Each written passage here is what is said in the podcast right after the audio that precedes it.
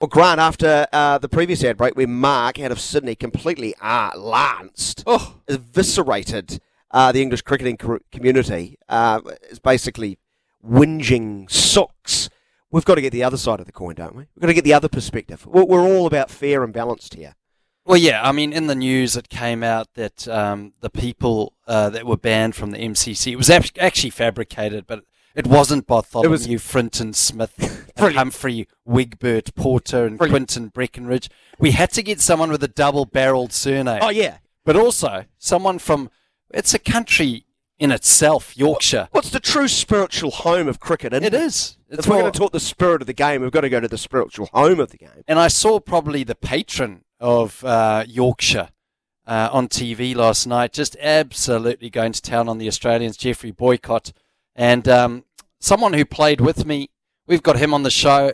He was born in Yorkshire, plays for the Birmingham Bears, played for Yorkshire as well. Uh, Oliver James Hannon Dalby, the Al. Al, how are you? How are we, guys? Thanks for having me. Uh, yeah, obviously probably one of the only double-barreled guys in Yorkshire, but uh, yeah, thanks for having me on. It's, it's nice to be here. Having, that- having a double barrel name in England, does it? Do you just feel better than most people?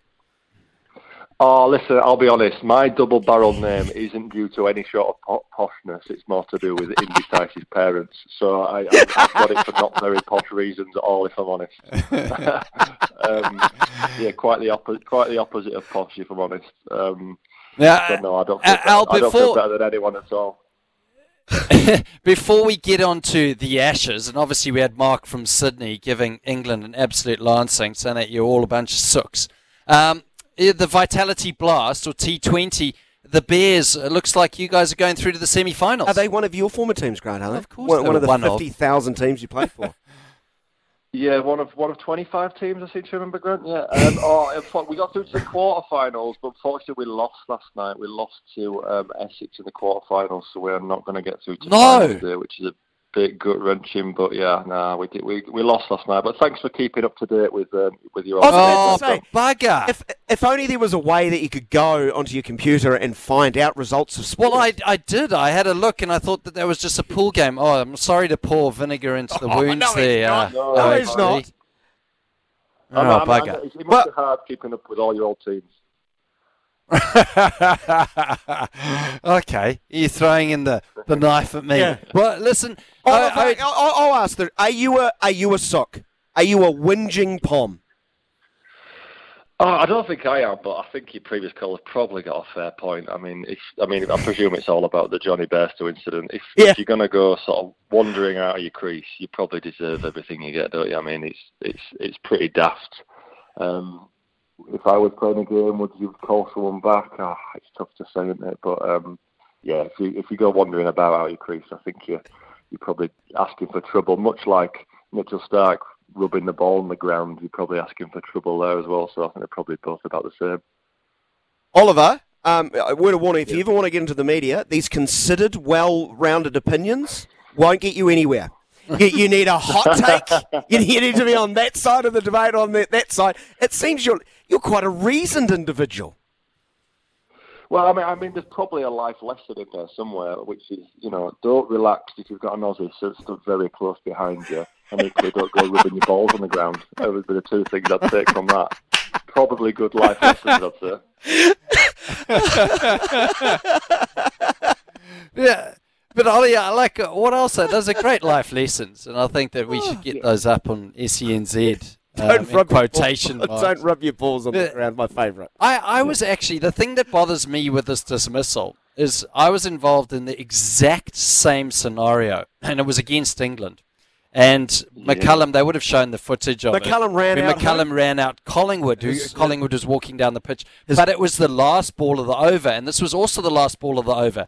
And unfortunately, I think I think the umpires got it wrong because the umpire was grabbing his hat at the non-striker's end, and at the striker's end at square leg boundary, he was already walking in by the time the ball was thrown. So if the umpires were true to themselves and by the letter of the law, they have to say over up. Do they do that after every over? They probably don't. They get a bit complacent and they hand the cap to the bowler. But now, I don't know if they've done it in this test, whether there's a very audible over up now. because I think the umpires got it wrong. Yeah, and I think you're probably right. And uh, to diffuse that entire He's not. situation, He's never right.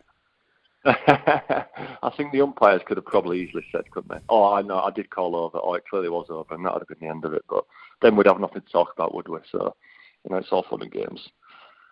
And as Yeah. you as you Well, guys over- mentioned, as you guys mentioned, Benedict Benedict Cumbersmith or whatever his name was in the uh, MCC Pavilion would have had would have had nothing to moan about, would he? well, well, what was the feeling? I mean, you would have heard in the cricketing circles what it was like. I actually, I heard from Daniel uh, Vettori, who said he's never seen so many angry seventy-year-olds uh, at the Lord's Pavilion. Now, have you heard what the, the tension was like and the atmosphere was like at Lords? Yeah, I think I mean it's it's pretty raucous sometimes at Lords anyway in the afternoon because of all the Pimm's that's com- consumed. But I think yeah, in particular that day there were some uh, very red sunburned individuals with uh, the blazers on, and obviously we're, we're we're giving a bit of abuse out to a few Aussies, which you know is no bad thing. Sometimes the Aussies probably do deserve it from time to time, don't they? Um, but yeah, I think probably got a little bit a little bit out of hand there, maybe, and a bit few too many Pimm's consumed. I just want to. I just want to say Oliver's name again. Is that all right? Oliver Yeah. Hannon Dalby. Hope I got that correctly. Over 100 first class games. He knows what he's talking about. What's the overall feeling like in England about the state of the series? You're not going to win the Ashes. I said that last week, so don't be offended. Australia are a better side than you. You'd reinvented cricket with Bazball. You'd, you'd been winning. Is it a little bit deflating what you what you've seen? I'm trying to be nasty, but Uh, struggling here.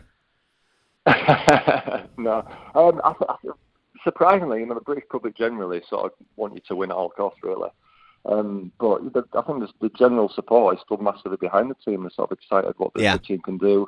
Seen today from Ben Stokes, you know, sort of an, another unbelievable rearguard action from him.